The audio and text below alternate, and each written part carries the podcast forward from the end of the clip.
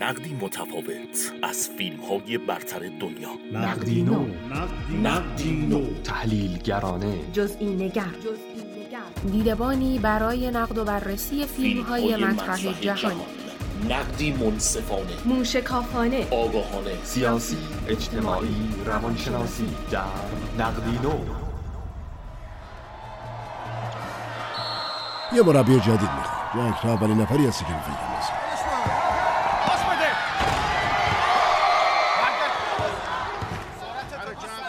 داستان فیلم راه بازگشت در مورد جک کانینگهام، یک کارگر ساختمانی دائم الخمر است که زندگی آشفته‌ای را به علت گذشته‌ای تلخ سپری کرده و از همسرش نیز جدا شده است. مسیر زندگی جک که سالها پیش یک بازیکن عالی بسکتبال بود، با تماس تلفنی یک کشیش و دعوت از او به عنوان مربی تیم بسکتبال دبیرستان تغییر یافته و جک فرصتی برای بازگشت به زندگی عادی می‌یابد. اما با وجود لحظات عاطفی داستان و دیدارهای جک با همسرش، تغییر اساسی در رفتار او ایجاد نشده و مربیگری تیم بسکتبال را علیرغم موفقیت‌های به دست آمده بر اثر مصرف الکل از دست می‌دهد و با یادآوری مرگ پسرش وارد بحران جدیدی می‌شود.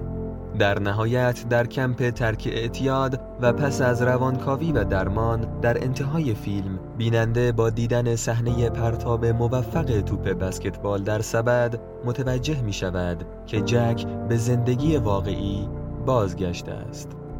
راه بازگشت یک درام ورزشی به کارگردانی گاوین اوکانر، محصول دو هزار و بیست آمریکا است.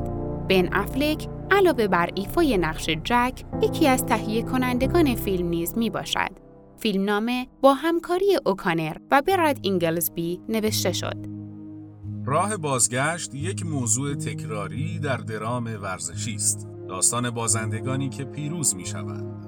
جک از اعتیاد خود شرمنده است و می‌خواهد تغییر کند، اما روند تغییر او در صحنه‌های تکراری مصرف الکل، به ویژه در ده دقیقه اول فیلم، کمکی به شخصیت پردازی و پیشبرد داستان نمی‌کند. نقطه عطف فیلم زمانی است که یک کشیش برای مربیگری تیم بسکتبال دبیرستان با او تماس می‌گیرد. بیننده در این لحظه است که متوجه می شود جک یک بسکتبالیست ماهر است، در حالی که قبل از آن نشانه ای از این مهارت در فیلم دیده نمی شود.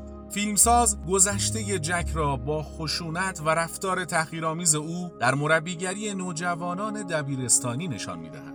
اما خشونت در قسمت‌هایی از فیلم که مربوط به تمرین و مسابقه تیم بسکتبال است، این موضوع را تداعی می‌کند که خشونت خیلی هم بد نیست و می‌تواند باعث پیروزی شود. نکته جالب توجه انتهای فیلم این است که نوجوانانی که تحت تعالیم کلیسا هستند، در نهایت از مربی ورزشی خود تاثیرپذیری داشته و با سبک او وارد زمین می‌شوند. منتقدین بازی بن افلک در این فیلم را قوی تر از فیلم های دیگرش می دانند، زیرا از پس صحنه های عاطفی فیلم به خوبی برآمده است.